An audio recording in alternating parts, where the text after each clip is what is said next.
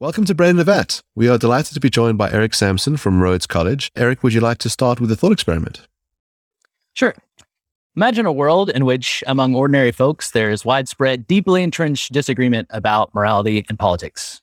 And not just about fringe issues, I'm talking about long-standing, entrenched disagreement about what I'll call the life-shaping questions, the kinds of questions you have to answer in order to know how to prioritize the many things that you could be doing with your life. So I'm thinking of issues like uh, the value or disvalue of marriage or monogamy or having children, the proper role of the state, and whether you have any obligation to obey it, distributive justice, our individual duties to aid the desperately poor, whether capitalism is worth supporting or resisting, the nature of race, sex, and gender, which wars are just or unjust, the morality of abortion, the morality of meat eating, our individual duties to mitigate climate change, our duties to rectify uh, historical injustice, and so on. We could continue this forever. Many of the, these questions are very central to our practical lives. Now imagine that there is very little agreement among uh, ordinary folks about how to, to live our lives in this way. Now, as I've described that world, that might sound bad to you, but you might have hope that in this fictional world, there will be a group of people who are specially trained to think about these issues. And suppose there, that's true. There is such a group. And we could even imagine that there are literally tens of thousands of them across the globe, each having undergone extensive training and thinking about these issues for the better part of a decade, each now getting paid comfortable salaries to teach about and investigate these questions for a living. They have fancy offices. They have big leather bound books, beautiful mahogany shelves for them, and fancy titles. Surely you might think they will have thought carefully about these questions and reached agreement, even if the ordinary people haven't. And we can just defer to those people. But suppose I make this hypothetical world even more of a nightmare by telling you that even these supposed experts can't agree about these issues. In fact, not only do they disagree deeply about uh, many of these issues, even when they agree, it's pretty discouraging because even when they agree, they have different explanations for the conclusions about which they agree. Some think that the correct answers to these questions are explained by reference to the consequences, others by reference to our maxims or our intentions, others by reference to our character traits, such as virtues or vices, others by reference to what it would be reasonable for people to agree to under certain conditions, and so on.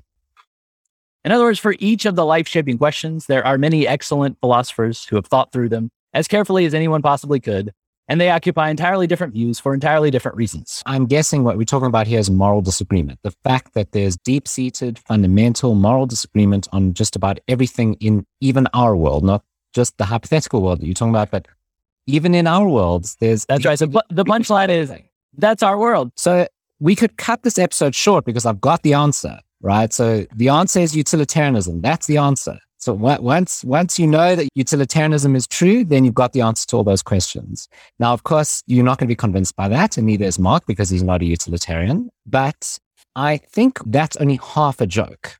So the half that's serious is that I do think that's the answer. The half that's a joke is acknowledging that a lot of people think this way, that there is only one answer, and that anyone who doesn't see that is just fundamentally wrong. They're just missing something absolutely crucial about the world. There's a certain thought that hasn't crossed their mind. And so there's no real point in listening to them. I know the answer to this question.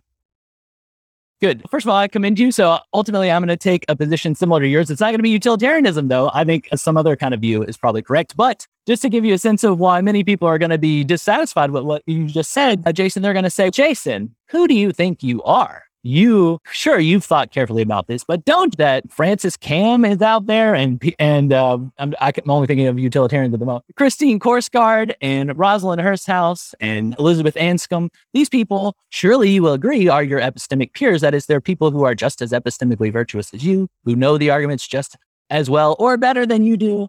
And yet they've come to different conclusions. What justification do you have, Jason, and anybody else who takes that position, for thinking that you're in some special position to know these moral truths. If you think you are in such a special position, you're intellectually arrogant. And that is, and it's irrational to be intellectually arrogant. That is, you may hold this view, but uh, you don't have good evidence for it. That is, uh, you aren't being properly responsive to the evidence that you have. You're irrational.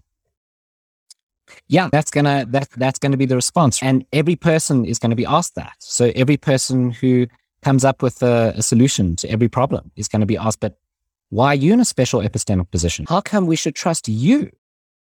Excellent. Yeah. So you're tracking with my response to these sorts of things, which is look, ultimately, we're all in this predicament and we all have to take a stand on what we think is going on here. So, a common thing to say is, oh, you should just be agnostic about these really controversial questions. That's because you're not in a position to know for sure which one of these is right, or even with good justification. So, you ought to be agnostic.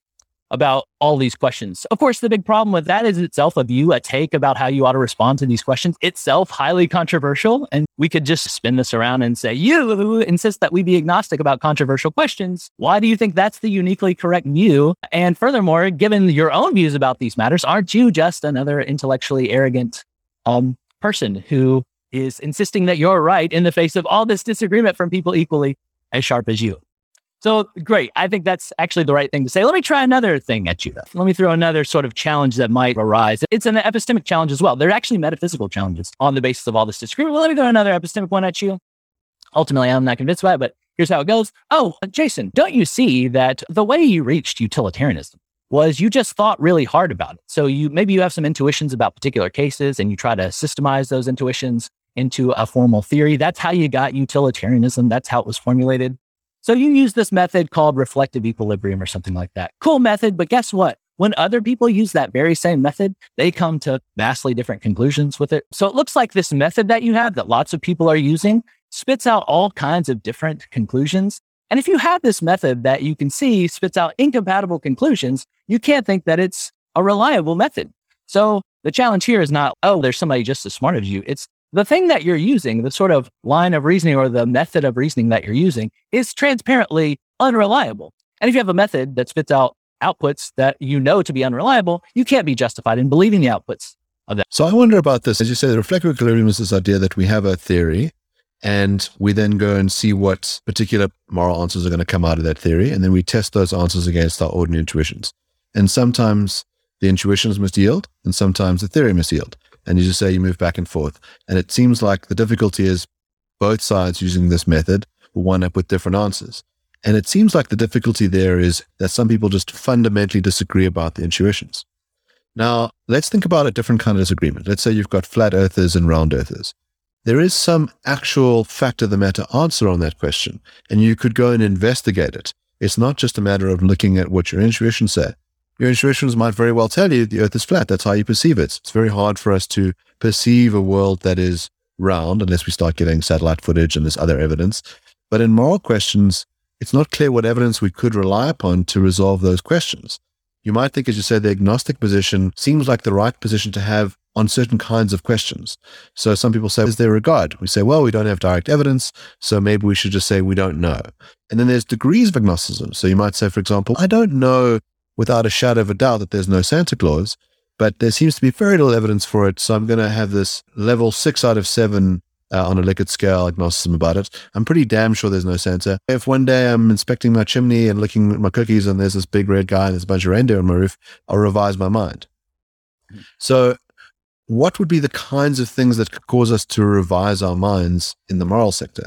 In my own case, I think that you're going to just have to use reflective equilibrium. So we really have nothing other than just uh, considering different cases, making intuitive judgments about them, and then systematizing them. Uh, that's not just the method of moral inquiry, that's the method of philosophical inquiry. And so to the challenge that I just posed about reflective equilibrium, and one thing that you could say is, look, you could challenge the method of reflective equilibrium and try to show that none of our moral beliefs are justified because we use this method and it's unreliable. When you get into the details of the arguments that go in that direction, what you'll notice is that they have epistemic premises. But here's something that's unfortunate about epistemology. It's also deeply controversial. It's also, its method is also reflective equilibrium. And if you concluded that all of our moral beliefs are unjustified because of the method that we're using is unreliable, you'd have to conclude that about our epistemic beliefs as well. But when people present these challenges, they appeal to epistemic principles to try to justify their skepticism about morality. And so it looks like they're going to undermine themselves again by casting doubt on this method. It's they're going to cast doubt on the very arguments that they use, which rely on conclusions that have been arrived at by means of that method. So all I've said right now is just that, whoa, this is a big mess. It's not clear how to resolve the mess. I have some suggestions about how to resolve it. But for now, the point is just that it doesn't look like any very quick and easy dismissal of our moral views is going to work very well because that they're all going to rely on at some point are taking a stand on some metaphysical or epistemological principles, some philosophical principles that are themselves going to be highly controversial. We're all in that position, even the people who press at me, especially they're they're like, Eric, you're this this more realist, this person who thinks that we can come to know the moral truths, and you're pretty confident about that, but you're either you know arrogant or you're using a method that you can't rely on. I just want to say, guys, we're all in the same situation here. We all have to at some point rely on epistemological principles, our metaphysical principles, all of them going to be deeply controversial. I have to do that. You have to do that. And now the puzzle is where to move from here. So what, what you might conclude from all that is, okay, fair enough. So like maybe we shouldn't have been uh, offering epistemological challenges to our moral beliefs. Instead, uh, we should have been offering metaphysical challenges to our moral beliefs. This is what J.L. Mackie does. This is what Brian Leiter does. Maybe what we should have concluded is just a metaphysical conclusion, which is that there's no fact of the matter about these questions. That would explain why we can't agree about it. It's because there's no fact of the matter about it. So apparently, in the old days, there was a big controversy about whether the moon was male or female. They couldn't resolve that particular disagreement. Why couldn't they resolve it? Here's one good explanation. There's no fact of the matter about where the, whether the moon is male or female. There just are no male or female facts for moons. And you might think similarly, there is no fact of the matter about what the just immigration policy is, about whether monogamy is the way to live or not the way to live, about whether, about what to do about historical injustices. That's precisely because there are no injustices. And that's why nobody can agree about what to do. So here, this is a metaphysical conclusion. It's there's no fact of the matter about these questions that you're discussing. That's why no one agrees. And that's the best explanation of what's happening with all this disagreement, not only among ordinary folks, but also among moral philosophers. And that would be, that would vindicate a kind of error theory. That is the kind of view that everybody talks as if there are moral truths. They want there to be moral truths, but as a matter of fact, there's no such thing. So I, I don't want to go down the moral anti-realism route as a moral realist myself. I understand that there are people that do so. We've had a guest on the show, Sean Stanley, who's a moral anti-realist, and he raises arguments for the position that you've just given. And I don't find it compelling. So I'm going to offer a suggested solution for settling the epistemic problem. It's not a solution I like, but it's a solution that's gained a lot of traction in the last few decades. So the solution is this. Mark earlier said we don't have a way of verifying. So we don't have a way of checking our moral facts or our moral claims or intuitions, right? But perhaps there is a way, which is surveying. There's this new form of moral philosophy called experimental philosophy, where they go out and just like a psychologist will survey people's attitudes on something or a sociologist, so will a philosopher. So a philosopher will go out and uh, conduct research with the right research methodology, just like any other social scientist would, and find out do you think that uh, we should push the fat man off the bridge to stop the trolley from hitting the five people on the tracks? And he'll ask a whole lot of people. And let's say 95% of them say, don't push the fat man off the tracks. Then you've got the answer. The answer is it is wrong to push the fat man off the tracks. So what is wrong with the experimental philosophy solution to this problem? Good. Yeah. So you could take a poll and see what people think. One problem with that is it's going to depend. I mean, what conclusions you get is going to depend on the time that you take the poll. So if we take it 400 years ago and we ask about slavery, a lot of people are going to think it's totally just. In fact, even slaves may well think, well, if I could get some slaves, I would definitely do it. Unfortunately, I'm in this position where I have to, I happen to be the slave. It's not as though slavery is intrinsically unjust. It's just that I happen to be on the, the short end of this whole deal. So that would suggest that slavery is ultimately permissible. Now, you might just bite that bullet and say, yeah, it was back then. But a lot of people think, no, it can't be the case that the moral truths, what we, the way we ought to live is dependent entirely on the, how people, as a matter of fact, believe we ought to live. So it, another sort of objection to this is going to be that it tries to derive uh, the truths about how we ought to live from the truths from descriptive truths, truths about what people believe we ought to do. And it doesn't seem like there's any connection between those things. It doesn't seem that just because somebody believes, or even a group of people believe that something is just, that it is in fact just. And then I guess one other thing would just be, it would suggest that cultures are infallible about, about moral questions, that if you just gr- survey a bunch of people, they couldn't possibly get it wrong. And it seems like morality is the kind of thing that you could get wrong, that it's not just a matter of uh, taking a poll. Now, look, a convinced relativist is going to say, no, I bite all those bullets. And uh, what do you say to that kind of person? You say, I don't know. There, there may be nothing more that you can say. One thing I, do, I wouldn't want to suggest is that we have that there's some method or there's some way that you can convince literally everyone to agree on a particular thing. That's not true in morality, but that's also not true in any other domain of reality. It's not true about science. It's not true about medicine. It's not true about really anything. So in this respect, the, the fact that we can't convince everybody of, of a particular view, that doesn't cast uh, unique doubt on morality or philosophy in general. It's a problem for everyone. The experimental philosopher might have one response, which is to say, perhaps the answer is not from a representative poll taken right now. It's the answer that would be given in a representative poll at the end of time. So, in other words, this poll will never actually happen But if we were to think about the results of this poll, uh, that would give you the answer. And it's an interesting solution because it draws on something like Rawls's veil of ignorance thought experiment. So the idea is if you were to take the ideally rational person, what would they say about the way society should be structured? And the solution is well, if we were to take everyone's interests into account over time and assuming some sort of moral progress over time, and that societies get closer and closer to believing moral truths, and then at the end, we'll know. Yeah, good. Uh, several things. One thing is that it's uh, you could fit if, if, suppose you think, look, the view is uh, the moral truths are what people would agree to when you take the poll at the end of time. One problem with that is just that you could. It seems like that poll is going to be manipulable. I suppose I'm a tyrant. I can just kill everyone. I could kill all the virtue ethicists and the Kantians, and so that utilitarian will, as a matter of fact, come out at the end of time to be the correct one. Or if I'm Kantian, I could just kill all the utilitarians and hope that Kantianism comes out. It seems like it's very contingent. Which one comes out on top? It depends on things like whether the Kantian tyrants come to take control. The other one is just that it depends on what you're surveying. Suppose you're surveying people's views about morality at the end of time.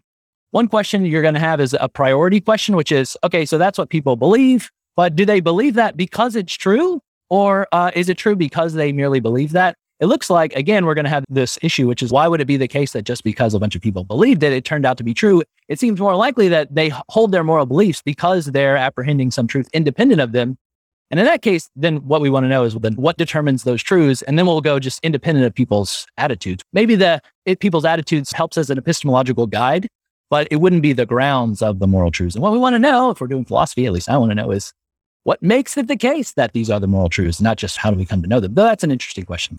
Yeah, I think those are good objections. If it turned out at the end of history that the consensus view was that the Earth is flat, it wouldn't make it so. It'd just be the case that a lot of people were very confused about the particular facts. I mean, it, it wouldn't be Mark, right? That wouldn't be the consensus. There's progress. There's scientific progress. There's people that go up in spaceships and look at pictures of the world and they see it's round and they dismiss the view that the Earth is flat. So over time, we progress through our physics inquiries, and don't we do the same with our moral inquiries? Well, what's interesting there is that the, the agreement is secured by the mind independent facts, the opinion independent facts. That's what that's what explains why there's agreement at the end of time. And if there's agreement at the end of time, but it's just explained by people apprehending the truths, then that's cool. But again, the sort of truth maker was the mind independent moral truths rather than the opinions. Yeah, I think that's exactly right. Jason's point is as society progresses, we gather more and more evidence different from our beliefs. And we can use the beliefs as a proxy for the evidence because we think people are good at perceiving reality. It's just not so clear in the moral cases that works very well because where's this extrinsic evidence? One of the sort of is I think Sam Harris has this account. He says if you think that if you're comparing two worlds, one in which there is uh, eternal, unending suffering that's of a very extreme nature, and one in which there isn't that, and you have to pick between the two worlds, he thinks it's a very obvious choice. The one with suffering is a worse world. We can start using normative language, better and worse. So if you don't accept that premise, then we just got conversation anymore. And I think that's the something you alluded to earlier. Really, is that once you have these fundamental disagreements, you basically end up having to, Joel Feinberg called it, he said, all moral discussions are to the person. If you don't agree on the fundamental premises, the conversation must end.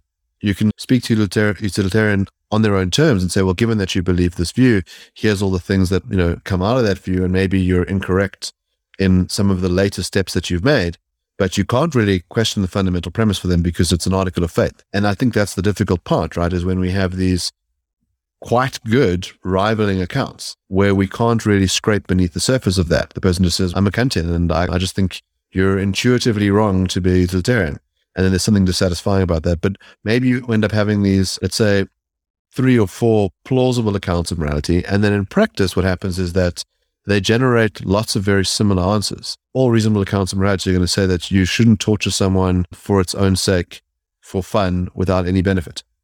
Everyone's going to agree to that.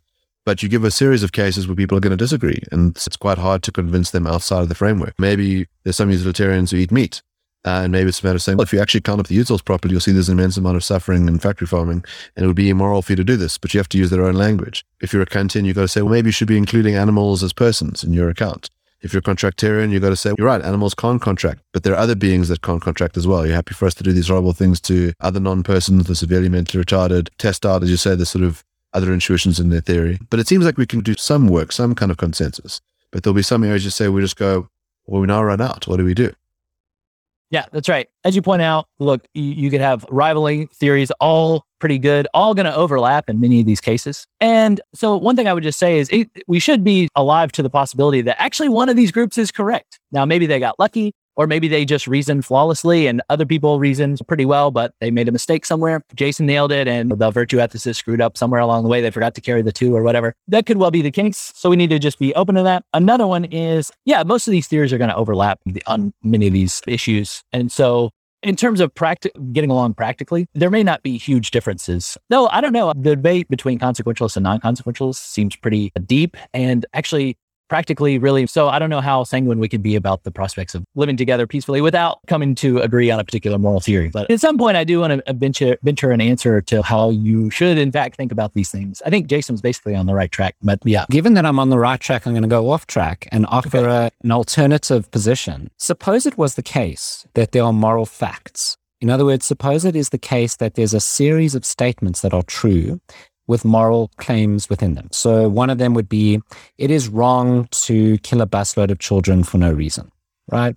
It is wrong to torture babies for fun. And there's a series of these claims. It, it is wrong to pull Mark's hair for fun. It is wrong to make Mark cry. So there's a series of these claims that that we all agree are true. The utilitarian agrees is true. The Kantian agrees is true. The virtue ethicist, the contractarian believes it's true. We all believe it's true. Suppose it was the case that these moral facts are real, but not the theories that support those facts. So suppose utilitarianism is false, Kantianism is false. All these theories are incorrect, but the moral truths are true.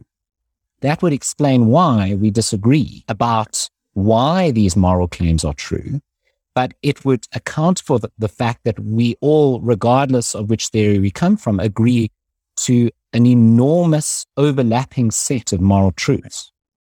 Yeah, good. As you're imagining it, is there a true moral theory and it's just none of the ones that we currently have? Or is it that no, there's just a bunch of truths out there and there is no theory unifying them? Yeah, the latter. Yeah, I'm thinking, would it be possible for that to be true? Yeah, it seems weird, but I can't see why it would be literally impossible. It could be that there are such truths, uh, and there's just no theory unifying them. There's just a bunch of disparate truths out there about how we morally ought to live. Immediately, you're going to have questions about how do we come to know these truths if there are these mind independent truths out there. They're not unified by any theory how do our flesh and blood brains come to be in contact with these truths? Now, maybe there's a, a, story, but it would be a really interesting story about why that would be the case. I think that's why most philosophers have thought, no, there's got to be some theory, something unifying these. And we're glomming on to at least the, the basic truths. And then from there, reasoning our way to the more sophisticated truths. So um, I still hold out hope that there's a theory uh, that unifies all these things, but I can't rule out the possibility that reality is just weird. Reality is already weird. We know this. And it could be weird in the way that there are these truths independent of our minds. They're not unified by anything, but we somehow manage to come to to understand them. I, but but you know that objection doesn't convince me. I'm busy holding a position I don't hold, by the way. But that that objection doesn't convince me because if the argument is there must be a unifying theory because that theory is what provides the bridge between us and these moral truths. It's the epistemic access point. It's how we get to know that these truths are true. It's the mechanism we use. That's not going to work because it seems we all have different mechanisms. So one of us uh, thinks Kantianism is true, Mark over there, and I think utilitarianism is true, and someone else is a crazy virtue ethicist. And it seems like we all have very different intuitions about what that theory is, especially non philosophers, right? right? If you were to ask people why this particular moral truth is true, they might give a different answer to why another moral truth is true.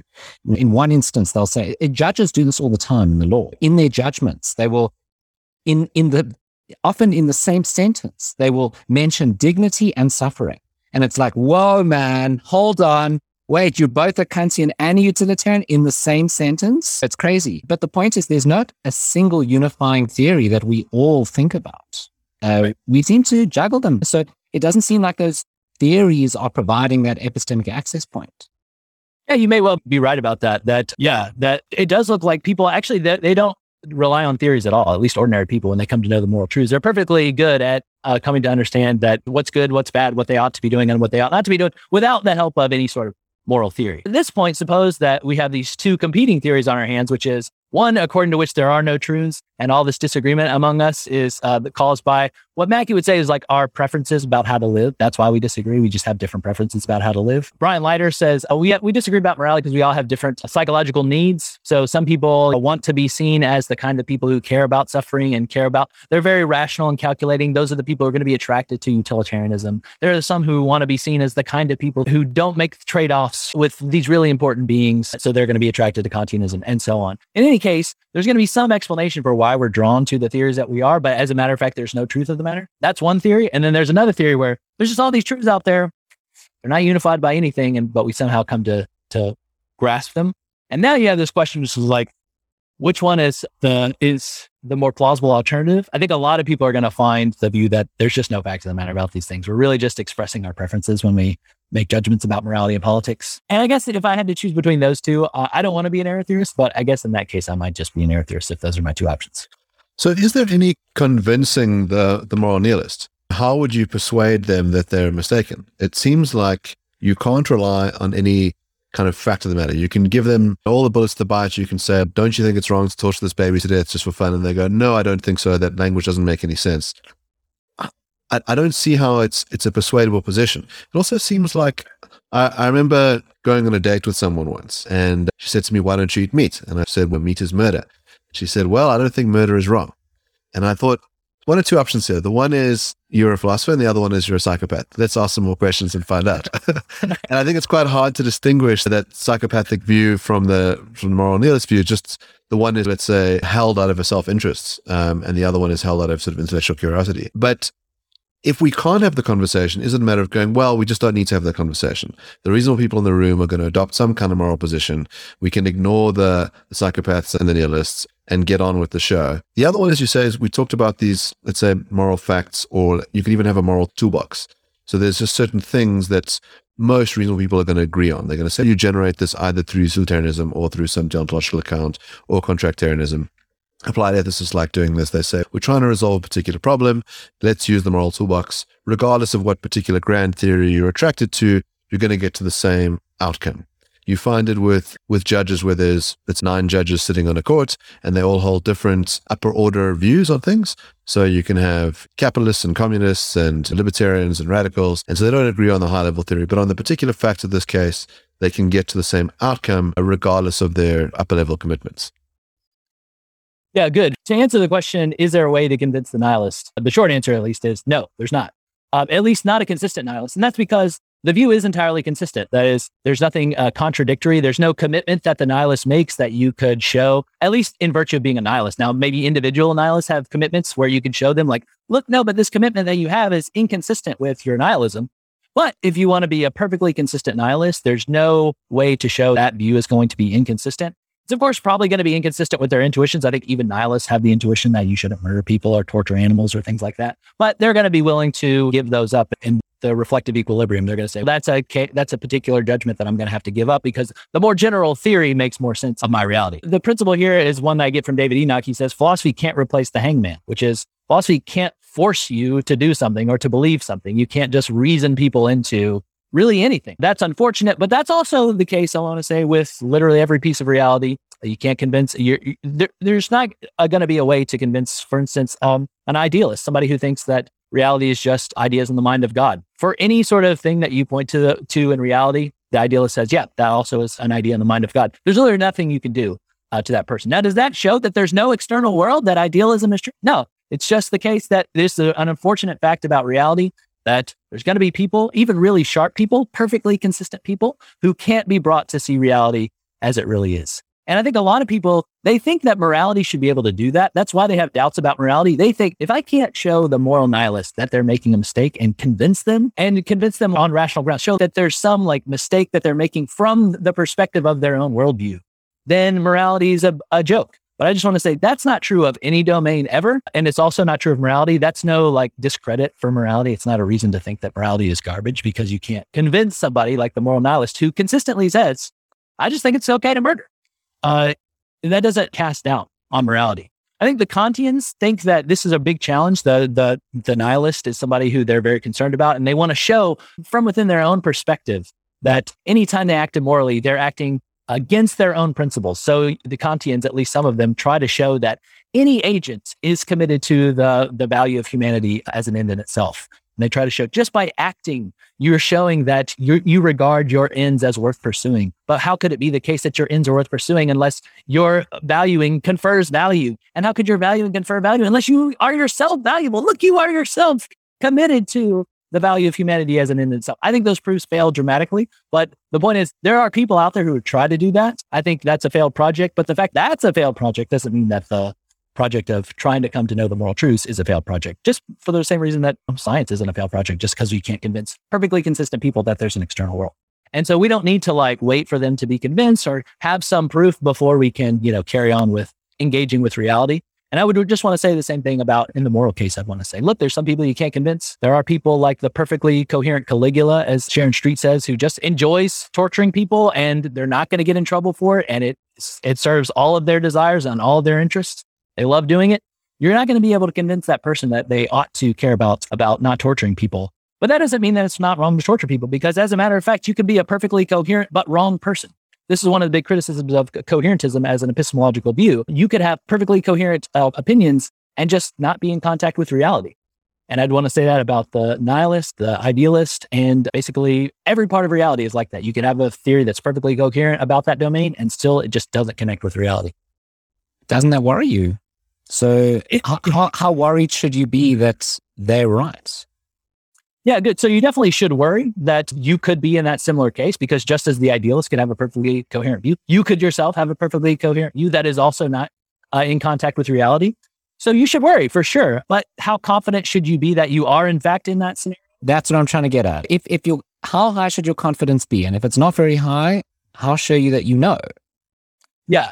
So I think we can't be certain that just we can't be certain that our views are correct. We can, in the same way, we can't be certain of anything. I guess we would. I guess in general, I think that if you have a theory that some that reality is a certain way, then how confident should you be that you're wrong? You should be confident that you're wrong to the degree that you have evidence that you're wrong. And so we're all constrained by the evidence that we have. So we could be in this tragic situation where all our evidence suggests that a theory is true, but as a matter of fact, it's not.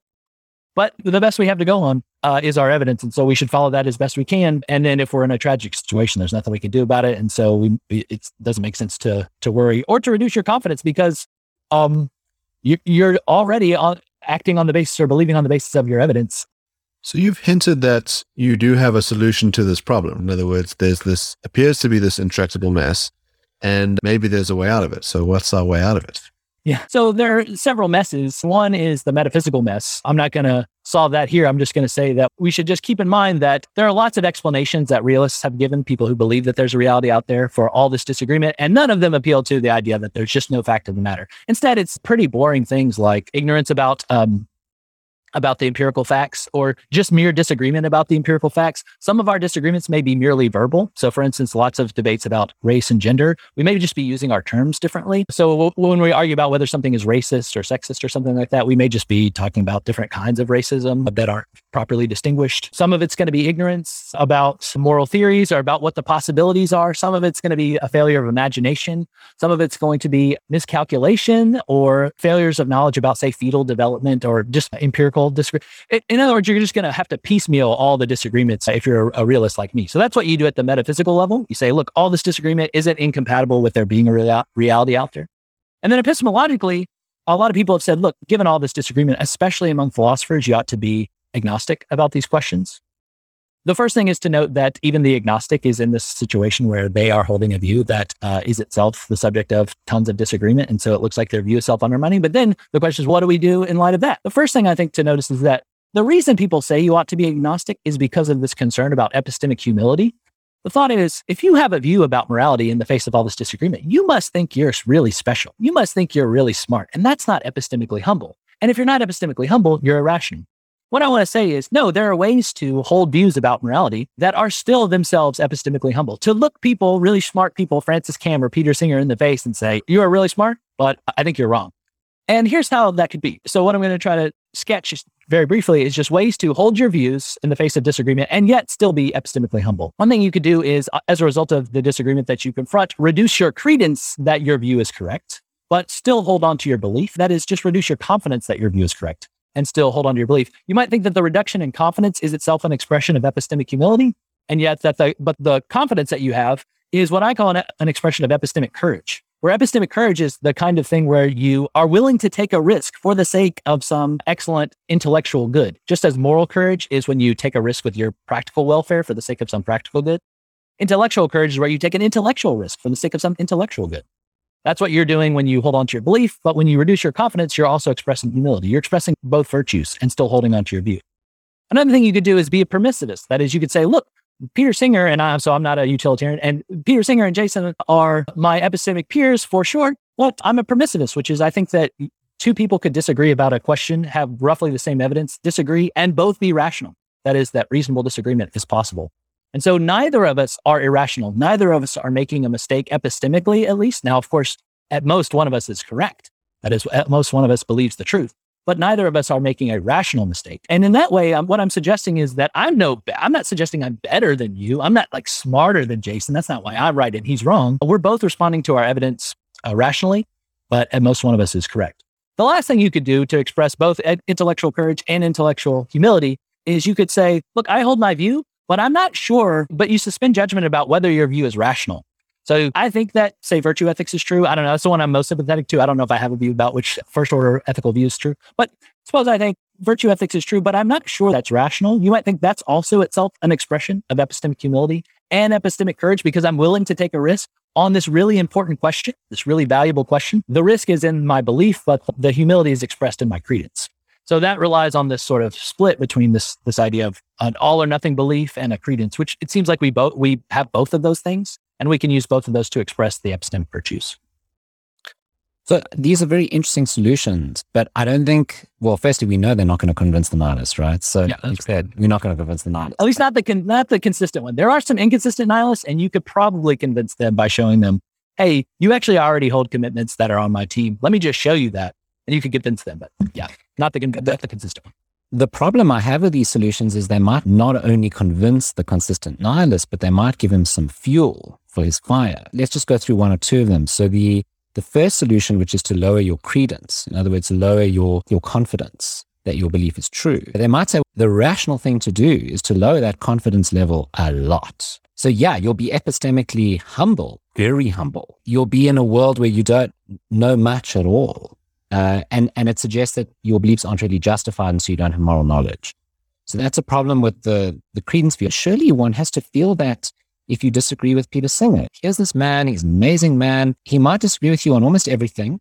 And you start chatting and you're like, how confident should I be in this discussion? On the other two methods of solving this problem, I think there's going to be similar objections. So it's, well, aren't you chipping away at the foundations for moral knowledge by saying, well, not sure whether this is rational, or on the other hand, by saying the permissive approach, which is it's possible for two fully rational people to have such fundamental disagreement. Doesn't that suggest that our minds, our rationality, just don't really tap very near to the moral truth? Yeah. So let me make sure I get all make sure I get all your, your worries. So the first one is, aren't you chipping away at moral knowledge? Aren't you suggesting that we don't have as much as we uh, otherwise would. One thing to say is a little bit, but uh, you might think that's exactly as it should be because these moral questions are really hard. And any view according to which, like, we get to have, you know, full confidence that our views are correct, that can't be right because these are really hard questions. The true theory better tell us that we can believe something, we can believe our moral views, but uh, we shouldn't have enormous confidence in them. My view does that, and I think that's as it should be. What was the other thing? Oh, our minds must not be very good at getting at the the truths. I guess I would say uh, if that's true, then that's also true of the nihilist. And so the nihilist, again, I would just say, what justifies your nihilism? Again, so I have this paper called The Self Undermining Arguments from Disagreement. When you hear uh, arguments from nihilism from disagreement, they appeal to metaphysical principles or epistemological principles to get to the conclusion that nihilism is true from the fact of disagreement. And to them, I would just say, look, if our minds aren't so good at getting at the truth, how can you be confident that the premises that you're in, in, that you're employing to get to your conclusion are the correct conclusions? It looks like in your efforts to undermine our justification or the metaphysics of morality, you're going to undermine your own premises that you use to get to nihilism. So they're always going to have that sort of problem. I, I just want to probe that a little bit because this is a, a problem in a lot of areas of philosophy where one side accuses the other side of undermining their own argument by making a claim which entails that they can't know one of their premises. And th- th- this, I really struggle to understand those arguments and to make a judgment on whether those arguments are good or bad. Because it seems to me like it all depends on where the reductio goes in this case. Okay, so I, I, I wrote my PhD on whether social groups exist. And I'm arguing that there aren't social groups, but I use a whole lot of social terms in my discussion uh, as proviso. It's like if there were groups, then there would be like this and this, uh, but they can't be like this and this, and so there aren't social groups. And then the response goes, but hold on, you can't use social terms in your discussion about whether there are social groups because you don't believe that these social terms refer to anything. And your argument, it, it, it undermines itself, right? So it's the kind of argument you're making. And I always respond to that by saying, but hold on, you're the one who says there are social terms. So I'm allowed to use them, right? In a reductio to show that there aren't these social phenomena. Can't the nihilist say something similar here, right? So can't he say, I'm allowed to use metaphysical claims and moral claims because you say they're true, but I'm just saying that from that follows this reductio. And so there aren't these moral claims and these moral, this moral knowledge. Good. Yeah. So when nihilists make their arguments against uh, realists, they could be doing one of two things. One would be just offering an internal critique of realism. And for that, you are absolutely, uh, they're totally uh, licensed to use claims that the realist u- uh, believes in to show that their own view is mistaken. That's right. But as I'm imagining what the nihilists are doing, they're not offering an internal critique of realism. Instead, they're offering, they're, they're employing views that they believe and that they think you ought to believe in order to show that realism is false. And for those, I want to say those are their own beliefs. They believe that if there's widespread intractable disagreement about a about a domain, the best explanation for that is that there's no fact of the matter. That's a claim that they endorse. I don't endorse that. That's a claim they endorse in order to get to their conclusion. And I want to say, given that a, that's a claim you endorse, you're undermining yourself. Now, but you're right. That this is a mistake that sometimes people make. I'll just give you one example. In the problem of evil, sometimes uh, theists will say, oh, you think there's evil? How could you think that if you're an atheist? Because there's no way that there could be evil. And what the atheist is saying, no, you guys believe in evil. You guys believe God is good. And I'm saying those are inconsistent. And so that in that case, it is right to say, I get to use your concepts because I'm offering an internal critique. Whereas, and so what I'm accusing the uh, nihilist of is I, am saying they weren't making an internal critique. They were relying on premises that they themselves believe and when they do that, now they're committed to undermining themselves because they got to stand on those premises in order to make their critique. But you're right, that's a mistake. And we should definitely be like alert to the different ways that that, that mistake happens. I wonder about this position, which is if the idea is that you can accept that both sides are reasonable, they've gotten reasonable norms, uh, a reasonable grasp of the facts, they've come to different conclusions of the matter, and you should have the correct amount of credence in your different sets of beliefs why don't we see much movement from one side to the other? Why is it not the case that you have people who were utilitarians for years in the department and they say, you know what, I met someone else who's reasonable on the other side and they've persuaded me and I'm now a convert? Like this just doesn't seem to be the case. It seems to be that people behave much more like they're in teams. They go, this is my team and this is what I do. And I really only will modify within my team. So maybe there's some subtle move I should make. So Singer was once a preference satisfaction theorist. And he says, now I'm actually moving back to being a hedonist, but a minor adjustment in the theory. But very unlikely that Singer's going to be persuaded to become a virtue ethicist or a Kantian. This is a great question. I don't know if I have a view about what the exact explanation is. Let me offer a few possibilities and point to the one that I think might be right. So one is just that all these views may be reasonable which is they're all pretty good at accommodating the what you might call the moral data that is our intuitions about particular cases. They all do pretty well and they're all rational. And once you have a rational position there's no reason and you're committed to the the whole theory it's not going to make much sense for you to move to a, a totally different theory with totally different foundations. Another explanation is they're all rational but for different reasons. It's because when they began their moral inquiry the things that they were justified in believing, they could have gone multiple ways. Multiple sort of assumptions to, to get going would have been rational. They chose the utilitarian ones and proceeded from there to get to utilitarianism. The Kantians began with the Kantian presuppositions uh, that were themselves rational at, at the start and continued to move on to do the Kantian stuff. So they began with the starting points for rational and then they moved from there. Uh, I kind of like that explanation. And then another one is just that this is all tribalism. That is that uh, they they sort of are, as Leiter says, responding to the psychological needs that they have, or They just find them the aesthetic features of the different theories especially appealing, and those appeal to different kinds of personality traits. And that explains it. So that last one is a debunking or a um, sort of error theory about what's going on. But I just wanted to point out there's two ways it could be where everything is kosher in the sense that no one is making a rational mistake. Now, as I've said, tragically, at best, one of these camps is going to be correct. And that's unfortunate, but that's just the reality that we face. I wish I had better news for you, but I don't. I wish that philosophy could just like reason its way into a perfect agreement, perfect consensus, and nail the truths. But unfortunately, I'm not sure it's going to do that. That's why this is a puzzle. What is interesting is we do reach practical consensus about some things. So it used to be the case that we had a consensus that slavery was permissible. And then over a very long period of time, that shifted. Now, it could just be that we're not making any moral progress at all. It just, as you say, tastes change. It used to be the case that everybody thought you should, you know, wear a ruff around your neck, and that was, uh, you know, a very cool, fashionable thing to do. And then we changed our minds, and it is that way. But it, it might be that when it comes to the fundamental things, you say philosophers are unlikely to ever reach an agreement. But on big social norms, Western democracies at least seem to merge that direction. Yep. That's encouraging in some ways. And in other ways, it might be discouraging because what's encouraging about it is, of course, that we can live together practically and cooperate and all that stuff. What's uh, a little discouraging is that it looks like our agreement is often the product of just social uh, changes or changes in trends or the incentives that people face rather than them apprehending the moral truths. But of course, that's just the way it goes. Again, there's lots of bad news, which is just that, yeah, our moral uh, beliefs, our political beliefs are influenced to some degree, certainly how much hard to say, but by incentives that we face, the social sort of hoorays and boos that we get when we express certain moral views. So we just have to be on the lookout for it. I think that's more reason to think that you got to do uh, philosophy as carefully as you possibly can because you're always subject to these sort of distorting influences, things like the social pressures that you face.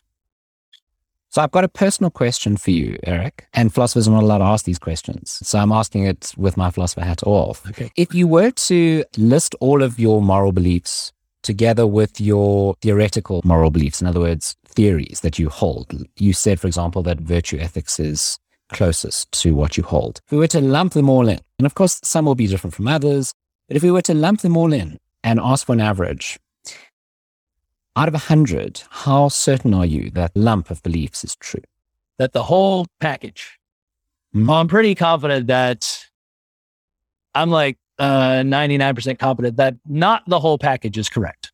That not the whole package. This is a preface. This is like the preface paradox. I've written a whole book, each one I believe, but I know that, look, the probability that I nailed all of them is very low. But I stand by, nonetheless, I stand by each one. So yeah, I think that's, yeah, I stand by each of my moral beliefs, but I know that the package is unlikely to be all correct. But I have more confidence in some views than others. I'm pretty confident about my non-consequentialism. How confident? Really 0.8, 0.85, something. So when I say really confident, I'm not like 0.999, not that confident, because these are hard. And the consequentialism is really flexible. There's lots of ways it could go. It doesn't just have to be hedonistic uh, consequentialism. And so, yeah, just to answer the personal question about the numbers in my head, I'm pretty confident about a lot of my moral views, like 0.8 or higher. But in terms of the whole package, very low probability. I find that a fascinating answer. I'm fairly confident in each one, but I'm very confident that at least one of them is false.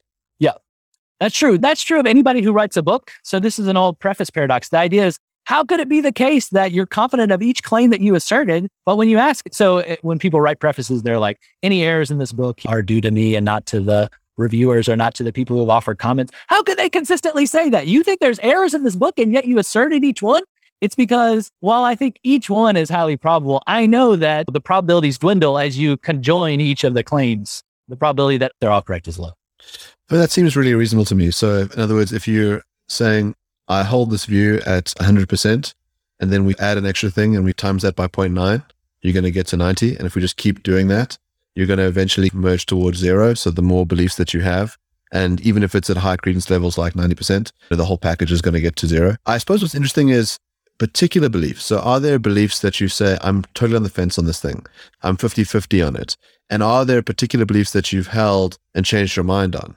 Oh, yeah. Tons of views I've changed my mind on. Tons of views about which I'm 50 50. One is like meat eating for sure. I used to be like stone cold meat eater, could never budge me on that. I, I wouldn't say I'm not vegan now, but I'm certainly like way less confident and even confident that factory farming is evil. I have doubt. I have, I'm genuinely uncertain about whether I have obligations still not to eat meat because I'm unsure about whether or not I make a difference when I buy meat, but that's a totally different issue. Tons of uh, stuff about the state. I used to think that, of course, the state's justified. It's always justified, and I should do what they say and be a good little boy. I, am much less uh, sanguine about the justification of the state and the many things that it does. Immigration, I always thought immigration, like of course, borders. What's the problem? Everybody has their their land, and you guys have yours. We have ours. But I've become much more skeptical about the justification of borders. So I could actually probably do this all day. I don't know if you want me to do it, but yes, lots of different views as a result of doing philosophy that I've changed my mind on. I think that's a good thing. I think uh, that what that suggests is that just in many of these cases, I want to believe the thing that I used to believe. It's better. It's more fun to believe that meat eating is totally justified and have no qualms about it, and so on. And and the same with lots of other views according to which